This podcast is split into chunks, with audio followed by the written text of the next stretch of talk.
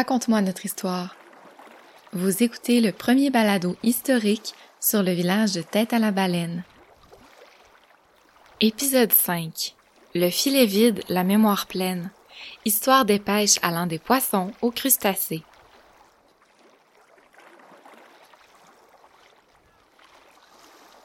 En plus du loup marin, l'histoire des pêches à tête à la baleine est intimement liée à la morue, d'une importance capitale au village, aux côtés de la pêche au saumon, comme en témoignent les pères et grands-pères de quelques hommes du village.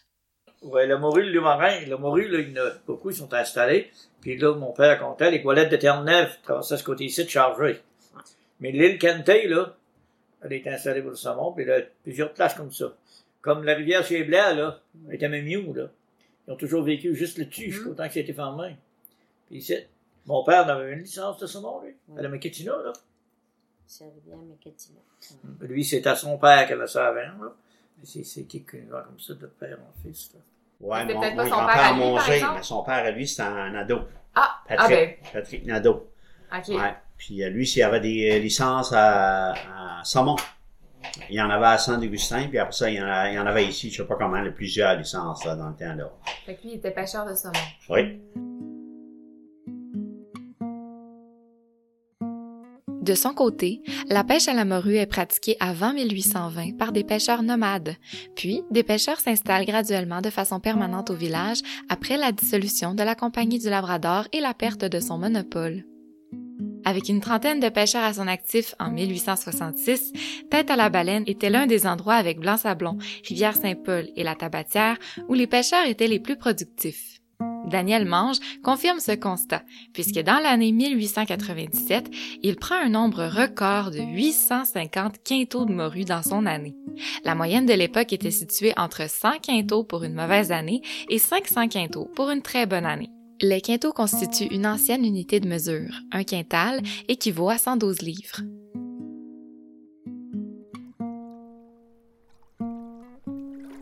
La morue se pêche traditionnellement à l'intérieur de zones écologiques bien précises, notamment en abord des îles avancées dans le golfe du Saint-Laurent où la morue vient se heurter, d'où le phrasé populaire que la morue frappe la côte ou encore que la morue était frappée.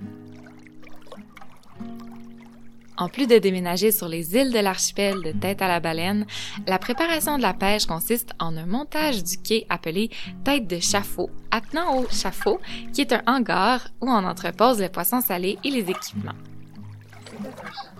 Un chafaud, ça, c'était, euh, ben, c'était un genre de quai. Tu sais, mais il y avait des marches qui descendaient, là. Ça descendait, doit être- Des fois, c'était assez haut, de descendre. C'était pour euh, entreposer. Ben, il y avait ça pour amarrer les bateaux. Tu sais, quand ils arrivaient, là, avec les chargements, là, il fallait qu'ils, euh, qu'il y ait une place pour débarquer leurs poissons. Que- puis ch- ben, c'était pas vraiment ça, c'était le quai, mais il y a l'échafaud, ça, c'était plus la bâtisse où ils entreposaient le poisson en attendant de le vendre. là. Tu sais, les barils étaient toutes là-dedans, puis ils salaient le poisson. Les pêcheurs s'adonnent aussi au repérage des morues, notamment par la technique de la pêche individuelle au jigger, et des trappes sont ensuite placées aux endroits stratégiques. On faisait la pêche aux trappes aussi, c'était la pêche dans ce se faisait à la trappe. là. C'est quoi ça, une trappe? C'est ça qu'on descendait dans le chaud. Une trappe? Ouais, moi, ce papier, je t'en fais rien, là.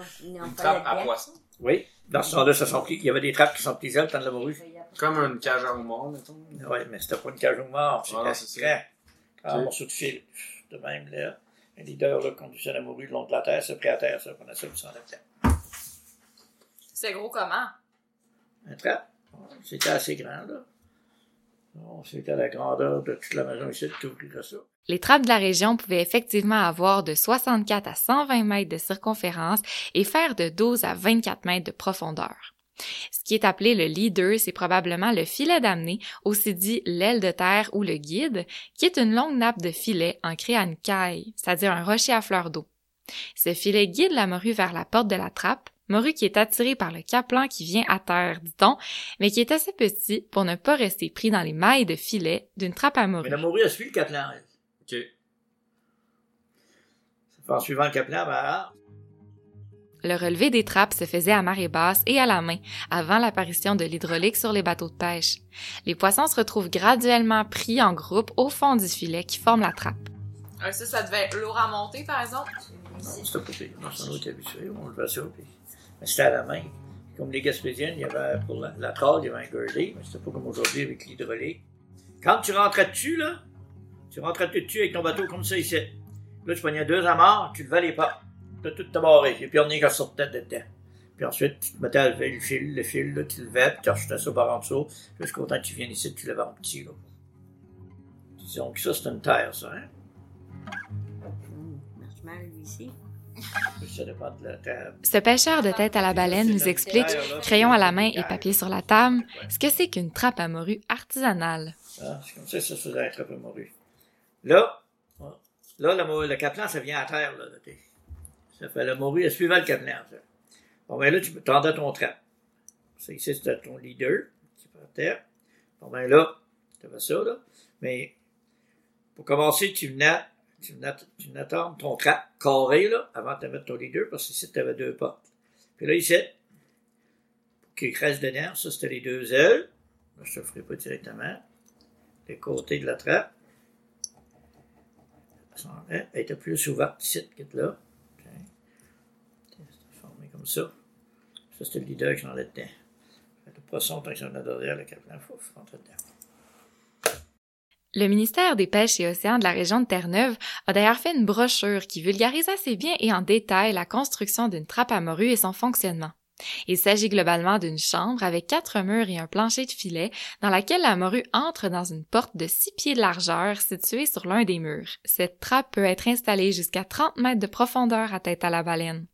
Qu'est-ce qui était considéré comme une Une bonne, euh, comme une bonne prise, admettons, dans une trappe? Combien de Ah, mais ça dépendait des années. Là, j'ai vu, moi, puis il y a certains trappes de meilleurs que les autres. J'ai vu des fois, là, il en sortait un stock là-dedans. C'est- C'était ça, là. J'ai fait la pêche en plus, je connais ça aussi. Vous avez fait quel genre de pêche? La Quel... pêche à. Ok, Alors, j'ai commencé avec mon père, j'avais 13 ans, je pense. J'avais 12-13 ans, puis j'ai pêché. euh, Lui, il avait des, des trappes à morue, je sais pas si vous connaissez ça, les trappes. Des cages en filet. Sais, puis il y avait un, un leader dans le bloc qui portait de, de la terre. Disons qu'il t'avait tendu un trappe ici en avant, il a voulu que tu portes de terre. Parce que la morue, elle suivait à terre, elle frappait le leader en entrant dans le trappe. Parce que le caplan, ça vient à terre, hein. Puis la morue suivait ça, ça. Il y avait certaines places que tu tendais à ton trappe, là, que c'était meilleur qu'ailleurs. Comment vous faisiez pour savoir c'était quoi les meilleurs spots? Ah, ouais, ça, c'est, l'expérience, hein. Ça, ça, ça, ça c'est ça. Ça, ça s'apprend. À travers euh, votre père, j'imagine. Ben, c'est ça, ouais, ouais. Puis mon père, il, en avait d'autres avant lui, là. Mhm. Ben, les trappes amoureux, je sais pas si son père en avait, parce que ça, je me rappelle pas de ça, là. Mais mon père, c'est qu'il y en avait, il y en avait deux, je pense, des trappes amoureux. Puis les autres, après la saison, ils gardaient ça, puis ils s'en servaient pour la Ah. saison d'après? Les trappes? Ouais, les Ah trappes. oui, ah oui. Le prix que ça coûtait dans ce temps-là, il fallait pas que tu, euh, fallait que tu les reparles l'hiver, là. C'est, euh, il faut, il se faisait des trous là-dedans. Ouais, puis après ça, je suis malade demain, là, ça. Vous aviez le mal de mer? Ah oui, hein, non, non, je voulais crever quand je m'embarquais sur le bateau. Moi, je ressens là. Mon père disait, continue, tu vas t'habituer. si tu crèves pas, tu vas t'habituer. Ça a-tu marché? Ah oui, ça marchait. Ah oui.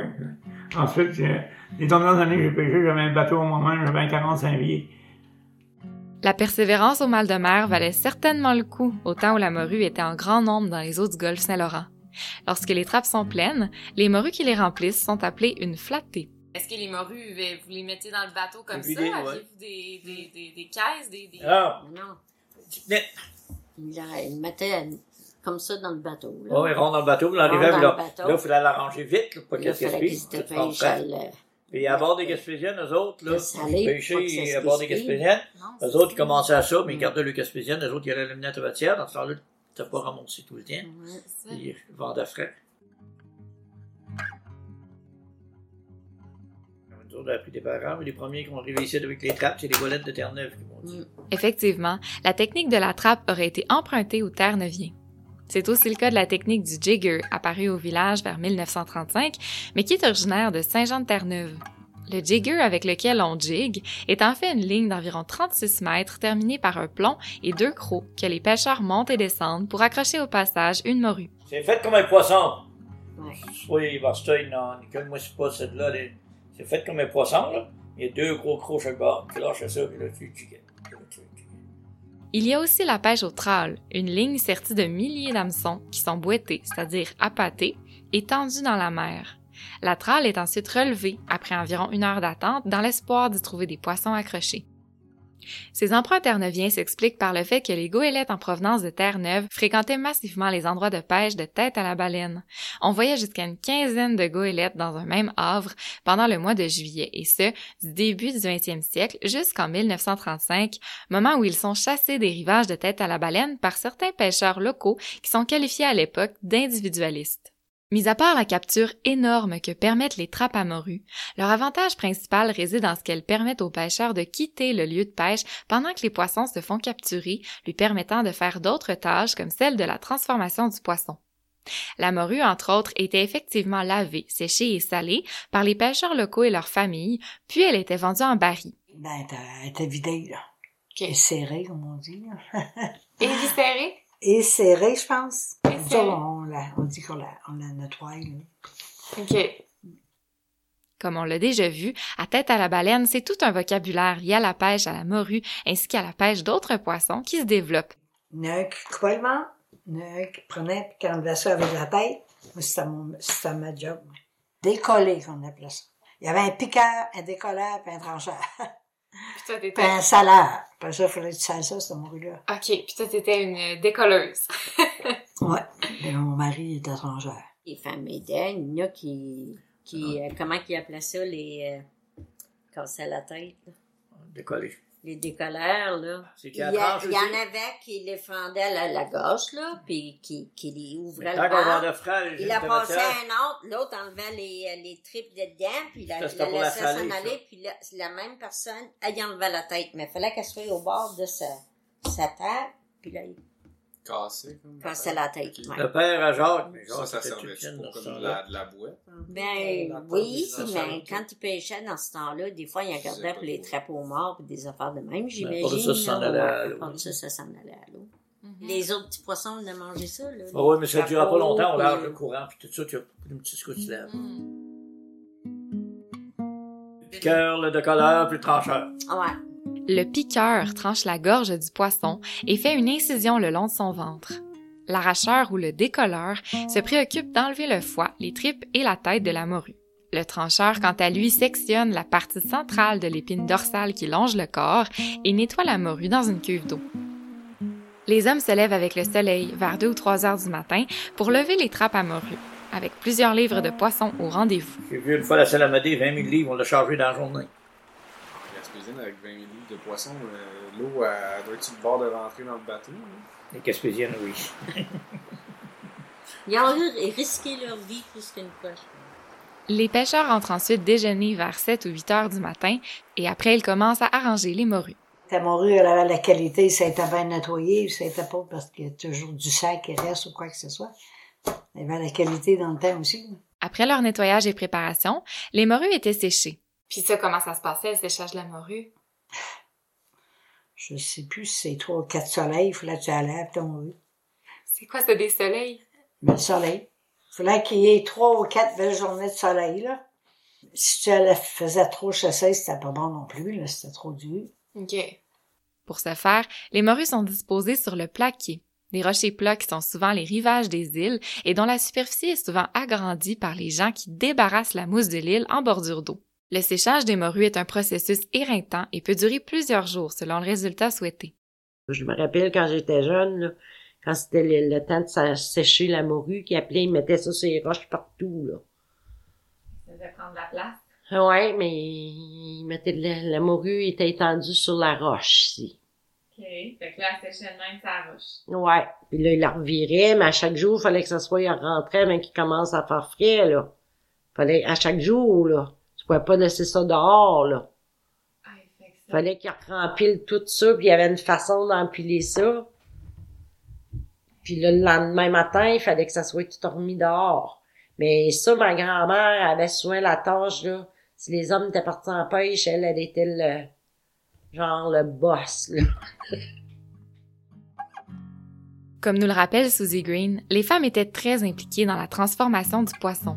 Madame Bertha, âgée de 98 ans au moment où ce balado est enregistré, se rappelle les premières fois où elle aidait à préparer les poissons, en leur coupant la tête et en faisant le relais avec le splitter, le trancheur.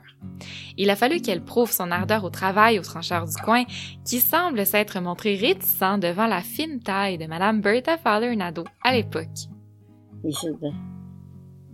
He said, I don't think you, you're able to do that. I said, no, you don't think? I said, I was not, I wasn't nothing to me then. I was only 80 pounds a gobble. I said, the person I'd like to try. So I, said, I think I like Hayden better. He said, okay. So he said, I cut. So he used to cut the fish and then he'd pass them along to me and I'd, uh, I'd hit them. And I had tough sometimes. No, I liked the job. Now I cut the head then. Head went down through and then I pushed it along to the splitter. Used to split them. Une fois transformés localement, vendus séchés et salés ou vendus frais, les poissons sont ensuite gardés en partie pour consommation locale. You keep what you want. Like for your winter that. Autrement, ils sont transportés par des bateaux collecteurs qui viennent d'endroits différents selon les villages de pêcheurs dont on parle. Lorsque les gens salaient encore leurs poissons, les bateaux venaient d'aussi loin que de Terre-Neuve et de Nouvelle-Écosse, comme nous le raconte tour à tour Amédée Marcoux vers 1970, suivi par des femmes du village qui s'en rappellent encore aujourd'hui. Il y avait une voilette qui venait d'Halifax pour acheter la morue. Ça, ça, lui, quand t'as une blague, il achetait pas de morue. là.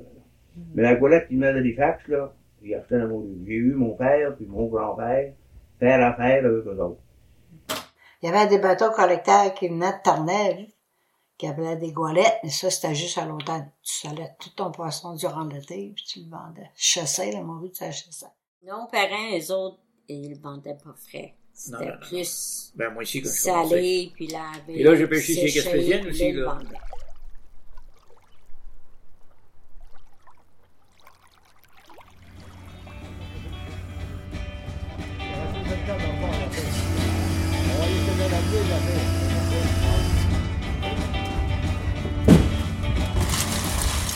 Aujourd'hui, les pêcheurs vont déposer leur prise au quai de tête à la baleine. Mais à l'époque, Non, le, le poisson dans ce temps-là, après ça, c'est Mm. le gnocchi ici. Mais ça fait pas tellement longtemps que c'est le gnocchi, le poisson. C'est plutôt aux, aux îles du large, ça se passait. Mais les Gaspésiennes, il y avait de charger à la tabatière. Dans les, ils collectaient pas ici. Il y avait la grosse usine à la tabatière, ça c'était gros, elle était travaillée, elle après qu'on était marié à la tabatière. Ben, J'avais Yannick, j'avais tous mes enfants. Puis le, le, le poisson frais s'en vendait, mais. Là, les bateaux passaient, ils arrêtaient. Ah bon, c'est collecter le poisson. des dispositifs étaient mis en place pour permettre aux poissons de demeurer frais entre les collectes.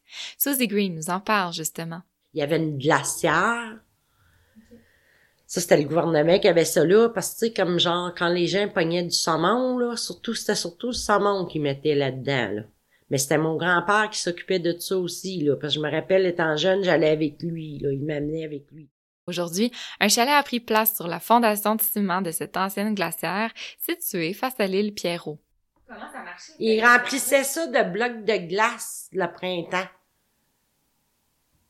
Puis il y avait aucune fenêtre, puis c'était des grosses portes qu'il y avait là-dedans. C'était étanche, puis il y avait aucune fenêtre, là. Pour pas que la glace fonde, puis qu'il y en ait pendant tout l'été. Mais ça, c'était le gouvernement, là. Mais mon- comme mon grand-père, là, il était en charge de... Je sais que la glacière, là, il était en charge de ça. Lui qui allait vérifier ça, puis euh, je sais pas, là, euh, c'est dans le temps, c'était peinturé à la chaux. Fait que s'il fallait que ça soit peinturé, mais lui, il faisait ça, tu sais, puis il allait vérifier, puis tu sais... Et puis la glace, elle venait d'où? C'était de la glace? Ben oui, c'était de la glace, tu sais, de la neige, de la glace qui coupait, là, que, je sais pas, là, il y avait des hommes qui allaient faire ça, là. Probablement mon grand-père avec d'autres, peut-être mon père, ou je sais pas qui, là, ou mes oncles, ou je sais pas qui prenaient pour l'aider, là. Mais ils remplissaient ça au printemps de glace, de blocs de glace, puis des blocs de neige, puis ça doit avoir été défait à un moment donné, là. Quand exactement, je sais pas. là. Mais moi, je me rappelle qu'en étant jeune, j'allais là avec mon grand-père. Encore en 1940, la transformation du poisson se perd à l'échelle de petites entreprises familiales impliquées pour stocker la morue et la vendre. Puis, en mai 1940, l'usine de transformation de poissons à la tabatière apparaît, construite par la St. Lawrence Sea Product. L'usine a immédiatement une place centrale dans le processus de transformation. Il est possible d'y vendre le poisson frais, mais également les déchets des pêches de saumon, de chiens de mer, de harengs, de loups marins et de maquereaux, conversés en moulés pour les animaux ou encore pour en faire des huiles comme l'huile de foie de morue aux vertus médicinales. Pour nous en parler un peu, on en discute avec un ancien inspecteur d'usine de transformation de poissons qui voyageait pour son travail sur l'eau de Kegaska à Blanc-Sablon. Ben, ça continue à inspecter le poisson pour qu'il passe de bonne qualité, puis euh, inspecter les gens qui travaillaient là aussi, là, pour qu'ils euh, respectent les, les normes un peu. Là. Puis y a-t-il des, des usines de poissons que vous avez inspectées qui étaient proches d'ici en Basse-Côte-Nord? Ben, il y avait la tabatière, la tabatière. Ok, ok. Oui, la tabatière. Cet homme de tête à la baleine nous raconte un peu comment ça se passait, la collecte du poisson à l'usine de la tabatière, et nous partage aussi son importance pour la communauté. Fait que les gens peut-être à la baleine allaient vendre leurs poissons Oui. à Un Tabatière. peu de partout, là. OK. Puis c'était des bateaux collecteurs qui venaient ou Il y avait des bateaux collecteurs, oui, que les dernières années qui portaient de Harrington, de, la tabatière qui allaient jusqu'à Harrington, puis euh, Saint-Augustin, ces places-là, connecter le poisson. Une fois par semaine. Une fois par semaine. Ouais, des fois, c'est deux fois par semaine. Ça dépendait de la saison du poisson. hein. Euh, La majorité des gens de tabatière ils ont vécu avec l'usine. OK. Les usines qui les avaient travaillés. Mais ça a permis aussi à beaucoup de pêcheurs, je pense, au Ah ben oui, village les, de... les gens vendaient leurs poissons à l'usine accompagnée de, de Primonor dans le temps. hein. Effectivement, depuis que l'usine de la St. Lawrence Sea Products avait périclité dans les années 1976, elle avait été récupérée par la compagnie Primonor, implantée en Basse-Côte-Nord depuis les années 1950. Si cette usine transformait presque exclusivement la morue, les moratoires consécutifs sur ce poisson forcent l'usine à se réinventer et à poursuivre ses activités en transformant des crustacés comme le crabe, suivant la transition effectuée chez les pêcheurs de la région. Quand c'est gardé, euh, les pêcheurs allaient après le moratoire, c'est le crabe. la pêche, euh, pêche au crabe a pris l'extension. Mais Mhm. là, les gens, c'est payant aussi. Hein. La pêche au crabe, c'est une mine d'or. ça. Faut savoir que cette pêche n'était pas connue des baleinois auparavant. Moi, je me souviens, là, euh, les, les premières années de pêche au crabe, là, il y avait mes deux frères, euh, Félix Rosaire, puis il y avait euh, un gars de chevrerie, Jackie Jones. Euh, eux autres, ils, euh, le gouvernement les avait demandé de faire des... euh, c'était de la pêche de... de ils faisaient des... des- Expérience. D'expérience. Expérience. Ils vendaient quoi, ça? 50 cents la livre? C'est quoi la crabe. pêche expérimentale? Ben, ça Ben, c'est parce que ça n'avait jamais été pêché, euh, le crabe, ici, dans, avant va ça. Fait que c'est expérimental. Les Ouais. trois, là, c'est ça. Ils vendaient leur crabe, mais 50 cents de livre. Rappelons que ces changements dans les pêches locales sont causés par le moratoire sur la morue en 1992. Euh, J'ai une cassette, comme je te disais, là, grosse de même. Là. Ok. Félix, il a déjà, lui, il il était bon pour ça, faire partie de ces affaires-là. OK. Questionnaire. Félix, c'est son mari. Aujourd'hui décédé, mais pêcheur à l'époque, il avait été inévitablement impacté par le premier moratoire sur la morue émis par le gouvernement canadien. Cette réalité intéresse particulièrement le réalisateur Alain Bellumeur, qui se rend dans la région avec des collègues peu de temps après cette annonce pour réaliser le documentaire Le filet vide, qui sortira en 1995. Le, le filet vide, c'est justement avant, le- dans le temps du moratoire ou avant le moratoire que ça a été fait, puis des gens qui. Le documentaire fait état de la réaction des villages côtiers qui vivaient de cette ressource, village où le moratoire cause toute une onde de choc, surtout puisqu'il est précédé d'un autre moratoire, celui sur la chasse au blanchon, et de la chute de la valeur du loup marin, moins chassé et moins pêché. Deux autres activités traditionnelles et anciennement lucratives. Les baleinois et baleinoises que j'ai rencontrés me font d'ailleurs remarquer avec ironie que la présence du loup marin dans le golfe n'aide en rien la morue. Ils ont arrêté la pêche au loup marin. Puis c'est qui qui a détruit la morue? C'est le loup marin. de toute façon, les gens, on savait que le poisson n'était plus là. Il était plus là, puis ce que les pêcheurs disaient au gouvernement, ça, ça compte pas, ça. Les autres, ils connaissaient pas ça, là. C'était les biologistes qui faisaient les tests. Ça, ça avait de la valeur. Il faut savoir qu'avant les moratoires du début des années 1990 et de 2003 sur la morue, il y avait déjà eu des fluctuations dans la présence du poisson dans les filets à tête à la baleine. Après avoir attiré des dizaines de colons dans les années 1840, les stocks de poissons deviennent si faibles qu'on assiste à un dépeuplement de plusieurs familles en 1870. Une période creuse pour la morue survient aussi pendant près de neuf ans à partir de 1930. Dans les années 1970, Elzéar Mercier décrivait à sa manière ses hauts et ses bas. La pêche, c'était-tu bon dans ce temps-là? Et- La pêche, Ouais. c'était bon. Oui, si vous faisiez beaucoup à la pêche. C'était bon un moment, mais d'aucun moment, mais c'était pas bon. Moi, j'ai vu des années, ici, moi, moi, te parler de sur deux. Ah, moi, te parler de sur deux, là, correct. J'ai vu des années, moi, ici, là, moi, de tout, suis capable. J'ai vu des années, ici, moi, et tu obligé de rentrer pour passer l'hiver. Dans ce temps-là, on n'avait pas de secours du gouvernement. Hein? Avec trois quintaux de morue. Hein? J'ai vu des années, moi, avec trois quintaux de morue. Tu obligé de rentrer pour passer l'hiver avec trois quintaux de morue. Il n'y a pas de poisson. Lorsque la pêche n'est pas fructueuse, en plus des incidences sur les conditions de vie des pêcheurs, cela impacte la main-d'œuvre disponible. Peu d'individus sont alors intéressés à s'engager dans l'entreprise de la pêche en tant qu'homme à la part, c'est-à-dire en tant que non-propriétaire. Les, les- les gars qui travaillaient à la porte, on appelle, là? Mais un jour, c'était pas grand-chose pour le secteur croix pour l'autre, plus qu'ils en faisaient, plus qu'ils faisaient de l'argent. Mais s'ils en faisaient pas, ils perdaient pas d'argent parce qu'ils ils vendaient les appartements. OK. Les bateaux, puis les, les, les filets, puis les grands de pêche, c'était tout euh, au propriétaire. C'est lui qui faisait de l'argent. Oui, on parle de ça. C'est ça. C'est lui qui prenait les risques. C'est ça. Fait que les travailleurs prenaient moins de risques, mais avaient moins d'argent. C'est en plein ça. Puis moi, j'ai, à 13 ans, j'ai commencé à retirer une demi-part. OK. Fait qu'on disait une part complète, ça, c'était le... Ben, ça dépendait le nombre d'hommes, d'hommes qui travaillaient euh, dans l'équipage. Habituellement, il y avait combien d'hommes qui travaillaient dans les Non, équipages? là, c'était quatre. hein. En raison de leurs faibles revenus et de l'instabilité de la ressource avec laquelle ils travaillent, pendant des décennies, les pêcheurs exercent d'autres métiers. À tête à la baleine, l'économie se divise surtout entre la pêche et la coupe du bois, au village ou ailleurs sur la côte nord. Mon père était pêcheur aussi. Si on vit de la pêche, c'est pas ça, il n'y avait pas de, il y avait pas Il n'y avait pas grand chose. euh. Ouais. Il y allait quand même euh, travailler dans les, ben, dans les chantiers, il allait couper du bois. OK. Quand même, Moi, mon, mon père, là, puis mes, mes frères les plus vieux, là, ils ont été euh, dans les chantiers, couper du, du bois. Dans la saison hivernale, quand il y avait pas Ouais, de à pêche. part la pêche d'automne. là. Si la morue rapporte moins pendant certaines décennies de son histoire, soulignons que d'autres pêches sont présentes au village depuis bien longtemps, comme la pêche du maquereau, qui arrive vers 1935. L'unique employeur pendant les huit premières années est la North Shore Fisheries, utilisant le navire Clark Steamship. Alors que les habitants de Tête à la Baleine deviennent leurs propres employeurs, l'acheteur principal pour le maquereau sera Cyril Morris, puis la St. Lawrence Sea Products.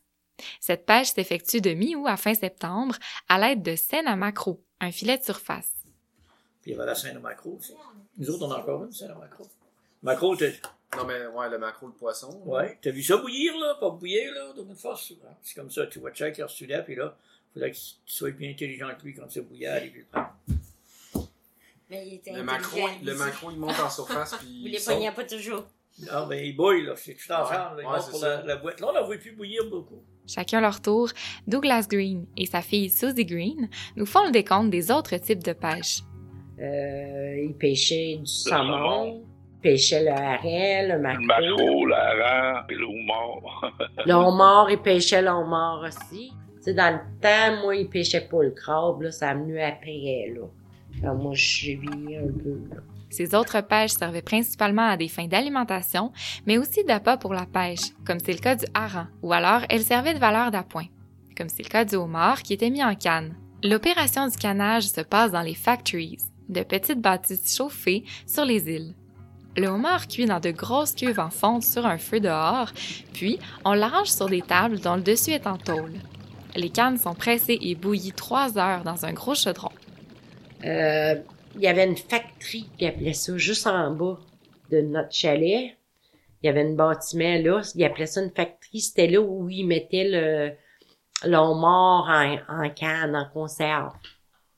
Puis mon père, il m'a raconté souvent que ça, c'était un endroit, là, c'était les femmes qui étaient là-dedans. Puis euh, c'était tout du stainless. Puis comme au plafond, puis ça, il y avait tout comme des draps blancs, puis c'était immaculé. Mais les enfants, il n'y avait pas le droit de rentrer là-dedans, là. Personne n'avait le droit parce qu'il fallait que ça soit gardé euh, très propre, puis euh, probablement qu'il y avait des normes. Même dans le temps, il y avait des inspecteurs de poissons, puis ça, qui venaient, là, inspecter leurs installations, là. Ça, c'était exclusivement pour le homard. Ouais. Eux autres, ils cannaient le homard. Fait que t'avais les hommes C'était mis dans des cannes. Les hommes le pêchaient, puis les femmes faisaient le- la cannerie. OK. Ça, ça c'était dans les années... Ah, ben, regarde, mon père, il est né en 1936, là. Fait que, tu sais, c'était quand lui était jeune, là, dans les années 1940, je dirais. là. Chaque factory avait son étampe unique et au début, certaines étaient rattachées à Halifax et à Terre-Neuve. Les cannes de homard sont vendues en caisse de 48 cannes au prix de 8 dollars dans la première moitié du 20e siècle et leur prix de vente s'élève un peu plus tard à 60 dollars la caisse. Au début, les cannages étaient soudés avec un fer à souder puisqu'il n'y avait pas de presse. Joe Mercier racontait déjà tout ça dans les années 1970. Il faut seulement tendre l'oreille un peu. Ils sont morts, les cannes noires, mais dans ce temps-là, il faut lâcher ça avec un, un fer à souder, là, comme tout avec un fer à souder. Il n'y a pas de presse dans ce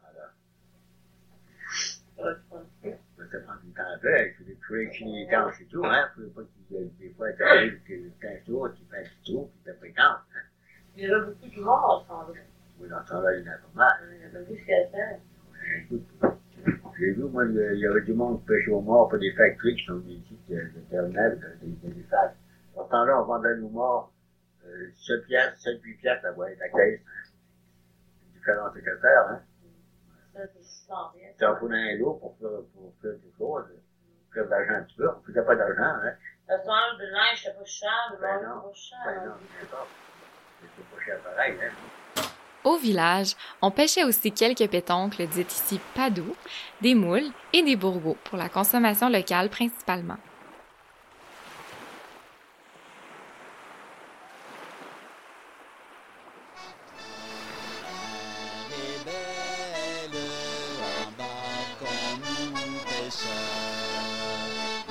Les bateaux de pêche artisanale à tête à la baleine étaient de différents types, influençant la distance qu'il était possible de parcourir et la quantité de poissons qui pouvaient être ramenés. Parmi les populaires, on retrouve les bateaux traditionnels, longs de 7 à 10,5 mètres et que tous les pêcheurs possédaient. On retrouve aussi les gaspésiennes. Mais la Gaspésienne, c'était un bateau assez long pareil, 45 pieds. Mais c'est le, le, le, le pointu, là, qu'on appelle, là. Ces bateaux sont faits pour affronter la haute mer et entreprendre de plus longs voyages que les bateaux traditionnels. Malgré leur avantage pour l'époque, on est encore loin des bateaux d'aujourd'hui. C'est quoi, mettons, le- la grosse différence entre une gaspésienne puis un bateau plus euh, moderne, si on veut, de pêche? Ben, ce temps-là, il n'y a pas d'hydraulique à bord. Mais il y avait des gardés qui appelaient pour ouvrir les, les choses. Puis il y a pas de ça, ça voyageait. Le y compas, pas de radar. Pas de radar, rien. Pas de radar au large en temps et bien la nuit. Les gaspésiennes permettent aussi de ramener en un seul voyage un poids de poisson que les petites chaloupes mettent deux mois à rapporter, à savoir 10 000 kilos de poisson. Des cours de pilotage étaient mis à la disposition des pêcheurs et des emprunts pour acheter les gaspésiennes ont été rendus possibles à travers la caisse populaire du village. Ce sont deux initiatives du père Dionne. Il y a eu 3, 4, 7, 4, 5 des Gaspésiennes. A pas partout. Euh, qui qui n'avait? Oscar en avait une. Ben, lui, il l'a Médée longtemps. Mais les seuls qu'ils ont eu longtemps, Derrière, Médée, Derrière, l'avait Léo, une. le père de Mireille, là, Léo en avait une, ça fait déjà quatre. de Fin-Julien. De Lui, il est mort subite. Ensuite, Alexandre Douni venait noter aussi. Ouais. Raoul, il y en a été. Au total, le village aurait vu passer huit Gaspésiennes en activité en 1966. Mais déjà en 1970, seulement trois de ces Gaspésiennes sont encore utilisées, démontrant le peu de succès rencontré par ce bateau, censé revaloriser la pêche commerciale et augmenter sa rentabilité.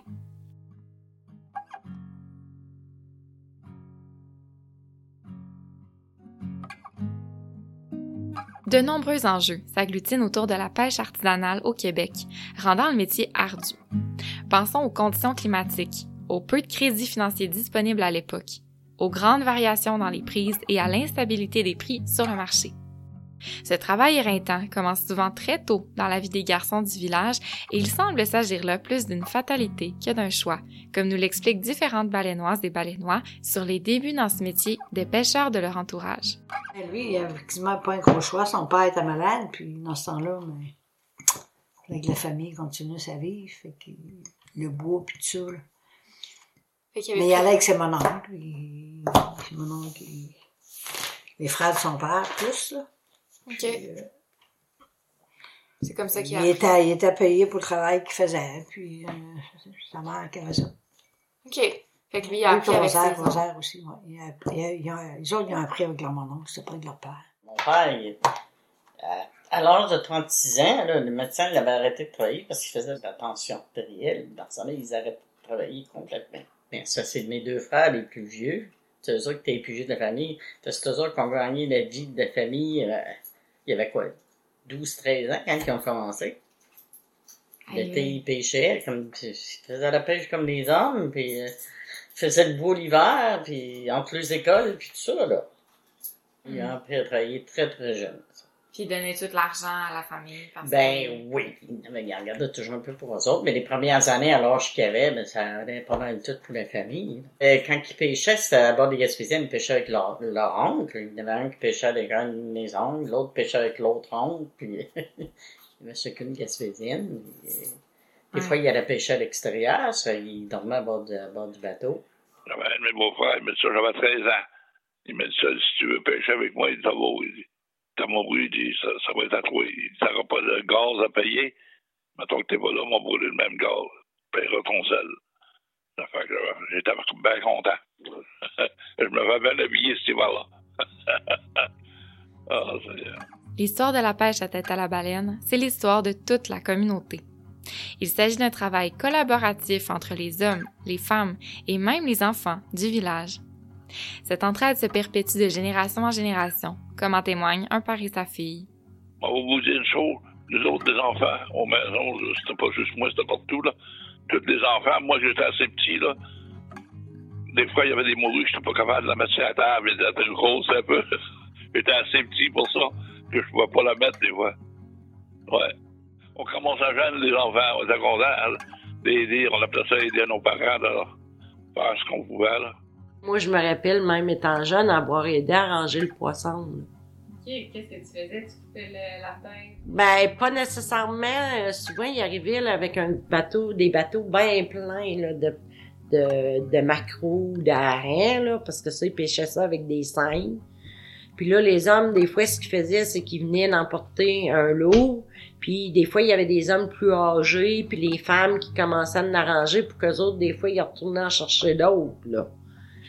Puis, euh, on déchargeait souvent, là, moi j'ai vu euh, décharger les bateaux, là. On, mettait le poisson sur les quais, là. Souvent, les jeunes, c'est ça qu'on allait faire, ou prendre, euh, ils mettaient ça dans des barouettes, qu'on appelait des brouettes, là.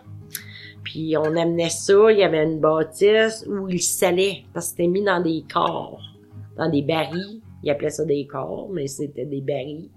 Puis il y avait un monsieur que lui, c'était ça qu'il faisait, là, il salait le poisson. Mais comme moi, je me rappelle souvent avoir utilisé la brouette, aller porter le poisson au monsieur qui faisait ça, là. Puis en dernier, on avait, avant, il y avait des chapeaux qui appelaient, là. Mais en dernier, on avait, aux rigolettes, il y avait un quai flottant. Puis il y avait des tables à trancher, puis, tu sais, il y avait des choses là-dessus, là. On travaillait là-dessus, puis le bateau était à côté, puis... Les liens de proximité qu'ont les enfants baleinois avec la pêche peut semer le goût de la mer à tous et à toutes.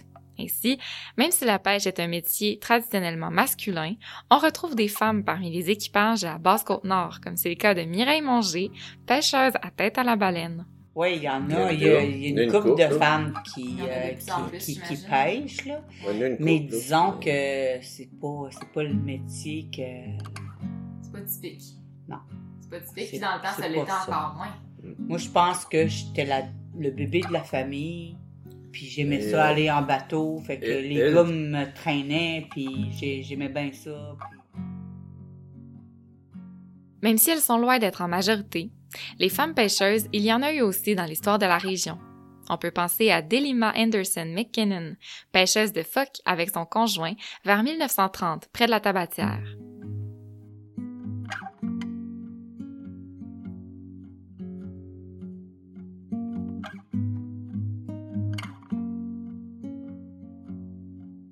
Ce survol local de l'histoire des pêches, cet aperçu du travail d'apprentissage et de transmission des connaissances au fil des générations, cette compréhension du lien intime qui unit la mer et le peuple baleinois, et l'inspirante résilience des communautés côtières qui ne cessent de s'adapter aux ressources qui vivent dans les eaux qui leur font face, nous permettent de développer un regard plus humain sur le métier de pêcheur. Ce métier qui, après tout, est au fondement de Tête à la baleine.